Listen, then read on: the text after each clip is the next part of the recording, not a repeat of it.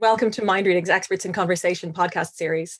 This project explores the patient experience through the prism of literature and personal narrative to inform self care, patient centered care, and practice, animated by the question of whether doctors and patients speak the same language and how we can use narrative to bridge the evident gaps.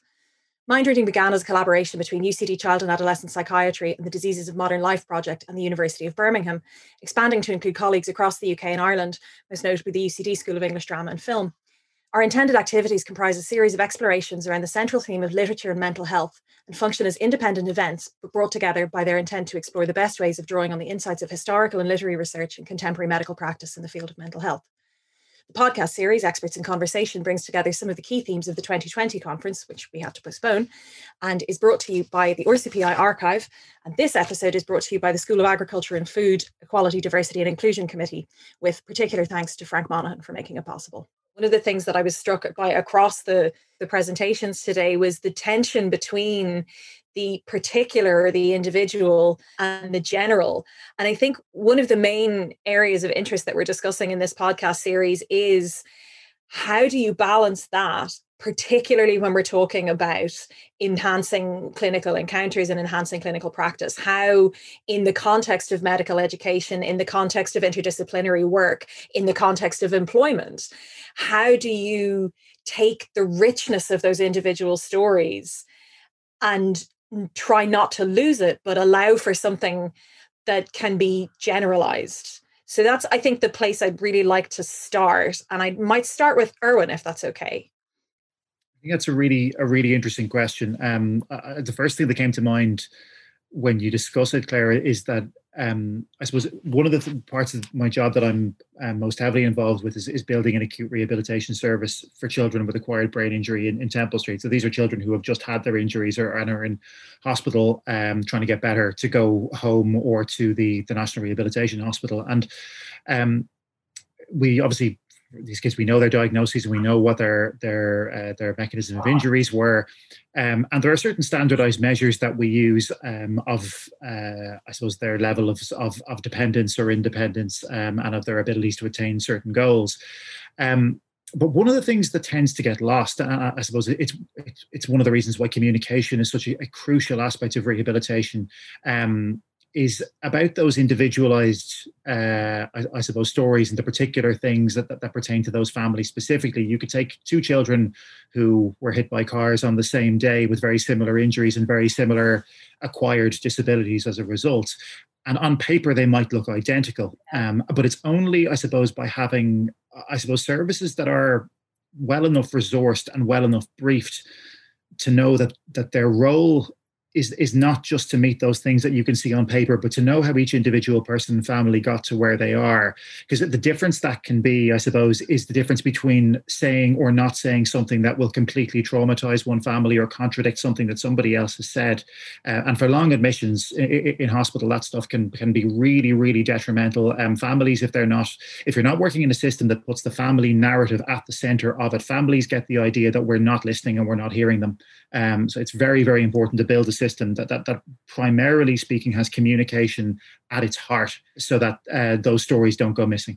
Yeah, I think that's, that, that, that speaks to something that we've, we've had come up. I think Liz will correct me if I'm wrong, but that we've had come up in every episode um, so far, the importance of not only of listening, but of being also seen to listen, being it, it being clear that, that that that listening, that active listening is taking place and how to how to equip clinicians i think with with the capacity to really put it so beautifully invite them in, invite people into the silence um, i think is is a really is something that requires huge consideration and is is is it's it's really important to think through how we can do that. And one of the things that we're interested in in mind reading is how humanities methods can do that. And another term that came up across the board was uncertainty and living with uncertainty, living with multiplicity, and the, the fact that none of these are the right answer. But the right answer isn't what you're looking for. It's figuring out how to balance the multiple possible right answers that there were. So Maria, I wondered if, if you might sort of say something particularly. I was interested in your your work with the, the therapists, um, especially. Yeah, just one thing, Claire, I'd say that the, that language um, is very much Jerome's language when he talks about he actually talks about the, the clearing as a space that he wants to open up where people stammer, people who stammer and people who are non-stammers can come in and experience just clear, clear up space outside of our privileging of uh, fluency and certain forms of time and to be and to be with them. So um, his work is really a testament to how important the language is that you use, because just by talking about a clearing, it's just such a rich type of image. It invites us in in sort of so many ways. And yeah, no, I think so. That idea of um, you were thinking about the work with the, the therapists in particular, Claire? In, in, in, in, general, really, but just how you'd how you'd respond to the, the same question. How do we how do we not systematize exactly, but it's it's a really interesting part. I mean, one way I suppose one thing I'm thinking about is at the uh, conference, one of the therapists, uh, Mary O'Dwyer, her presentation was actually a collaboration with her client. It was very clear this was not a case history. This was not an expert coming in and using um, an individual who stammered as a test case or as an illustration. This was absolutely a non hierarchical collaborative approach. So, what they both talked about, the therapist reflected on her practice, how she'd changed as a therapist. Over the years, how her work with this client had shifted her sense, what he brought to her through his expertise. And then most of the of that presentation was the person who stammered. Um, I suppose telling their story. It was a narrative type of therapy. Um, and it was very much most of the time was for him. Yeah. So he had he had he had control of the circumstances of coming there sure. with the therapist. He'd established the power sharing that was there, um, and it was really interesting. You know how they talked about what had developed from their relationship, not what he had been taught, yes. but what they both learned from that relationship. And I know, I suppose another way, maybe uh, thinking of the therapists who are working with children and with uh, adolescents. What what er, what Erwin and what Liz were saying about the camps, both Fiona and um, Mary work very much with the Dream Camp series, which brings um, young children and adolescents who stammer together. And again, it's it's this balancing maybe of what they share with their individual sense of their stammer. And it's very much about, I think so much of, of the experience is peer experience.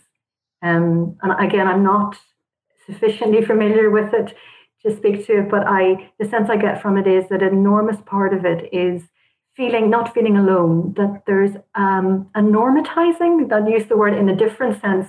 That this isn't just a difference. This this is difference and diversity, but it's shared.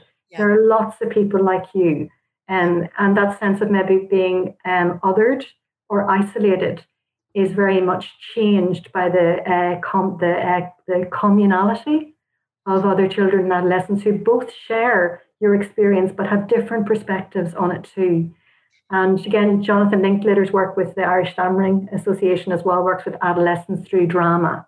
And there was just one other thing I was thinking, Claire, that one of the things that the group working in cultural representation, what they asked the therapist was when you invite people to tell their story, do you give them prompts? Yeah. Is there a template here?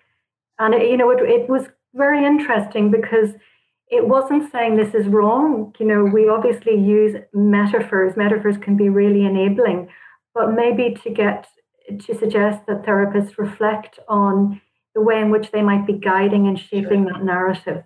So there, I've no quick answers to that, but it, for me it was very interesting for somebody who works in a narrative. When they hear narrative therapy, they're thinking, okay, well, who's who's yeah. teaching this narrative? Are there prompts here that are leading it in particular ways? I think what you said, Maria, really kind of highlights one of the central questions that again that we keep coming back to. And it's something that both yourself and Deirdre mentioned in your own stories about disclosure.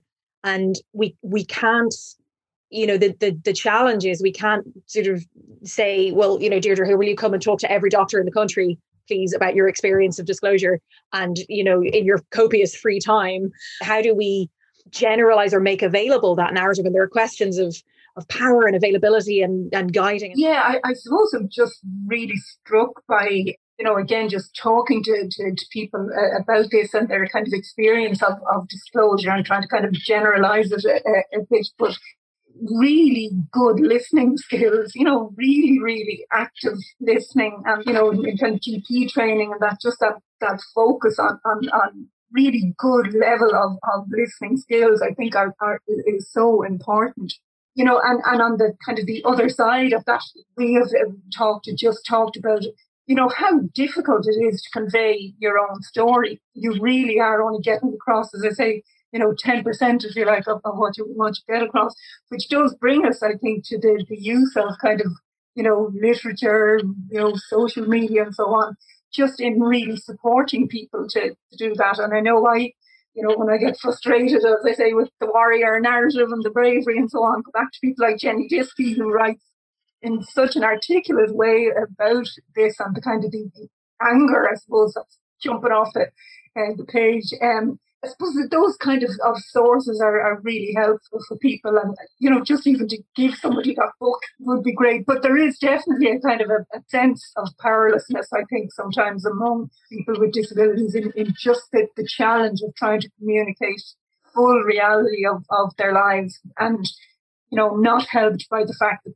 people just don't feel listened to or seen, I think, you know. Well, Hemingway would agree with you on the iceberg, uh, the iceberg idea there. And I, I mean, I wonder is that is that one of the ways that we can that we can help scaffold those listening skills is is to sort of to to engage and to try and to try and promote the kind of close reading the sub the, the, analysis of subtext and structure that is that is what we you know what we do in in in literature because it's what's becoming really clear from everybody's contribution is that listening is as important as speaking we've talked a lot about the language that we use but also that silent space that clearing idea is is it's becoming really clear that that's equally important. Speaking of listening you've been wanting to come in for for a while liz barrett. I was just really thinking about that that dichotomy because we're kind of talking about two different things. We're talking about lived experience and how do we find ways and frameworks and maybe models where mm-hmm. people can feel engaged. And then the, the separate thing is how do we train professionals working in these areas? So they're you know and sometimes we kind of mix up the two. So the first one about the idea of how do we model this or what kind of creative ways can we find that scaffold people who who need that as they go through systems? And I was thinking about um, things like the water sports inclusion games, which bring people together and empower them, but also which allows volunteers and students who are participating as volunteers in the games. It allows them to gain experience uh, in parallel with families. So they're there, just as Erwin was saying, um, with his experience in Australia, you know, that, that people are gaining experience on the ground in real life and getting to know young people and families as they engage in an initiative like that and how powerful that is, you know. But not every student is going to be able to, to do that. So, what do we do next? And I was thinking about social prescribing actually as Deirdre was was talking. The idea that actually there are social ventures we can engage with and community partners to scaffold some of this. So I was thinking about Breathe Magic, which is a project in the UK. Erwin might know about this. It's a project for young people with cerebral palsy to provide intensive OT and physiotherapy treatment, but it's provided in the context of Magic Camp. So you mm. go to Magic Camp where you have intensive physio and OT and input over a couple of days with a group of other children and families. And at the end of the week, you put on a magic show where you show how much you've, how many new skills you've gained, because you learn the magic tricks by using physiotherapy and OT methods to do that. How creative is that? You know, and the outcomes from it are fantastic. And you know it, has been economically evaluated but also how much more acceptable and how much more young person centered mm. and i wonder when you know when services are really busy and as erwin said sometimes we're trying to shoehorn things into services that aren't individual centered do we have the creative space to think about options like that if social prescribing and arts and medicine are kind of a place to think about those sorts of yeah. initiatives I love that term, social prescribing. And I, Erwin, something that you said really, really struck me when you were talking about the camp in Australia. You, you see these children navigating obstacles that would never ever come up in a clinical context, and actually that are the mo- that, that are probably the most important to their kind of day to day experience. And so that idea of the creative space um, and Marie, I think this ties in with the work that, that you were that you were doing, bringing together the clinical and the creative to find ways to to promote that creative space, both in the context of clinicians and, and for and for patients and people living with diagnoses. So kind of bringing together the clinical and the holistic the creative and fostering that space across the board seems to be a really a really important thing that's that's emerging. One thing as well that that uh, was mentioned a couple of times that maybe that maybe now is the time um, a few of you mentioned the fact that covid has given a lot of people who don't live with a disability a taste of what it's like to to be restricted in in your to have obstacles placed in your way for the good of you know for for health reasons for for public health and, and personal health reasons. So perhaps now is the time to to start thinking about to start radically let's just radically rethink the health system because it's not like you guys are busy or anything you know.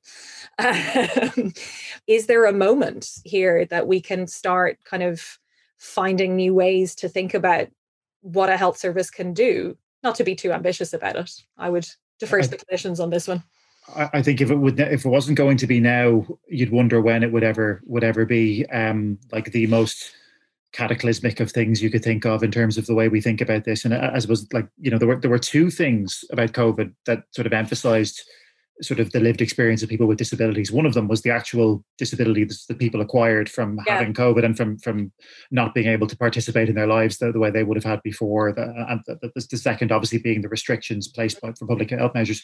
But if, if we could all remember what we were thinking, certainly what we were thinking in hospitals right back at the start, and looking at all the awful scenes from Italy of not enough ventilators to go around, and there were um, you know there were emergency uh, frameworks being drawn up for what we would do if we had to ration healthcare and there wasn't enough for, for people there. And, and, and obviously quite separately there was a document that was drawn up that completely excluded people from disabilities from it which is a whole other kettle of fish. Um, but the interesting thing that happened is suddenly you had the entire country aware of the situation of well like what do you mean there might not be medical care for me? Uh, which is a very common experience for people with disabilities and, and, and which is kind of uh, blithely tolerated by everybody else uh, is the thing. So I thought I, I, had I had hoped that perhaps it might open some eyes. Uh, I don't know if it has, but I, I do agree it is an opportunity, or at least it should be. There is definitely this sort of hierarchy in medicine, and it's always hard to define and dilute it. And it's kind of a very hidden curriculum, I suppose, in a way, in medical school. But I suppose it is a little bit of reflective of, of societal constructs and societal stigma around health. Okay. And I suppose, in a way, never before have people been so aware of the impact of physical health on mental health and vice versa. So, everyone out in the world now is aware of the impact of an illness like COVID on, on everyone's mental health and on everyone's abilities to engage in day to day, you know, civic life. So there's never been a time like this where people haven't have been so conscious of the impact literally day to day of physical health on well-being and vice versa. So I think it's really an important opportunity to, ta- to change the narrative around stigma yeah. and the interface between physical and mental health. So I think there's a real opportunity, but I think we have to engage around that as a society. And I think it's very hard to ask patient advocates and experts by experience to do that all the time. So I think that's where we, the professional groups and the humanities groups, need to support patient advocates to make sure that lived experience and patient voices are at the center of all of those societal changes. We need to empower people so that we can support a, a, a societal shift around the duality of kind of physical and mental health um, yeah, and I absolutely agree with. And this is this is a, a good time to think about that. Claire, can I just pick up on, on a couple of things there? Uh, you know, first of all, we were saying earlier about kind of the role, if you like, of the, the expert by experience. And I suppose awareness raising is, is great, but we all need to move beyond that and you need to really find your, you know, your allies, I suppose, in, in these arenas who will kind of take up cudgels on, on your behalf. Because I, I think people do get exhausted, you know but I was really struck as well in, in almost a kind of a hierarchical issue in relation to disabilities and invisible disabilities. And it even arose in the context of, of disclosure because a, a couple of people I encountered had, you know, both say say a disease like like for example multiple sclerosis whatever but also had other invisible disabilities for example you know mental health issues or um, autistic uh, issues or adhd And they all said they were more than happy to kind of disclose and discuss like the physical issues, but were much more sensitive about disclosing mental health issues, whatever. And they really felt that that was still much more stigmatized. So I suppose not all invisible disabilities even are created in, you know, this. So I, I was really fascinated by, by that because it's another layer of complexity as if it wasn't complex enough. I'm really listening to colleagues here on the panel here at the front line here of advocating and, and, and working particularly with uh, children. But I'm just aware in speech and language uh, therapy, the resources for that have been so uh, decimated in years. I know colleagues who report such long waiting lists, and, and stammering is only a small part of their remit as speech and language uh, therapists.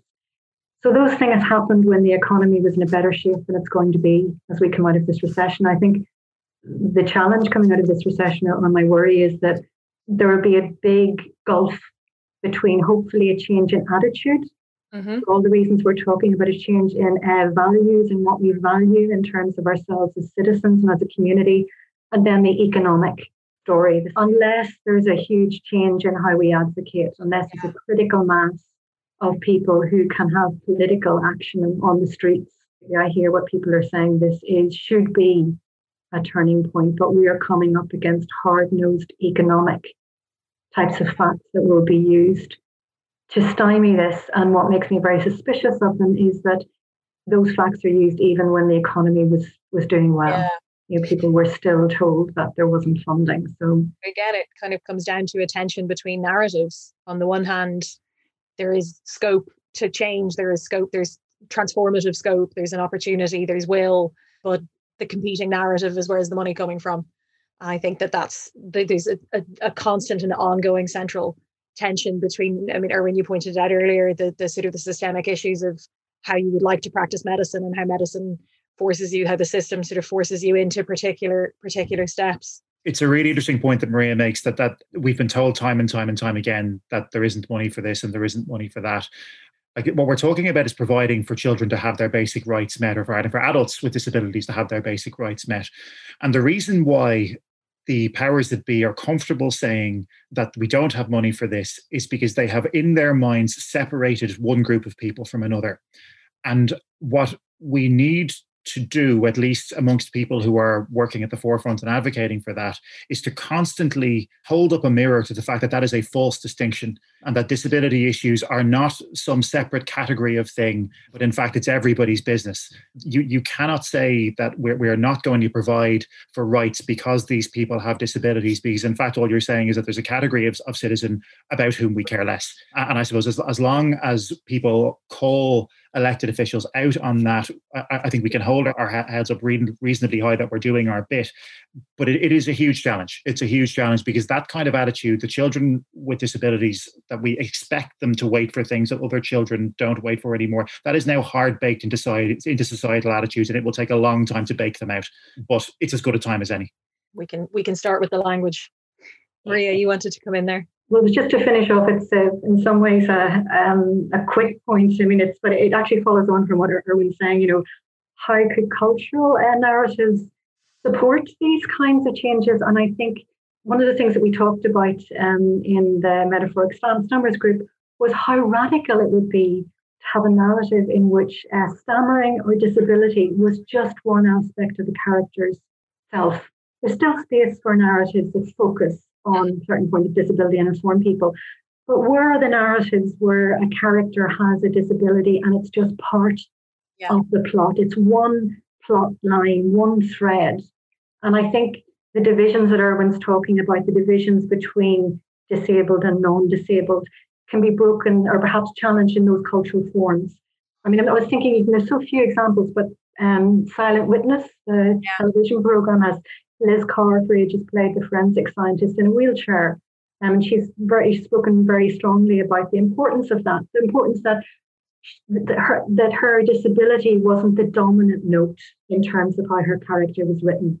It seems a small point, but hence the disability takes a smaller role in some ways, but a more important one in just saying, closing down those dichotomies and showing our disabilities as part of the richer complex part of who of who we are, ebbing and flowing through through our life. So visibility in both creative and cultural representations as well as in advocacy forums. I think working working together sounds like the way forward. Tall order, um, but that sounds like a that sounds like a good place to to wind up. So I just want to thank our panelists again.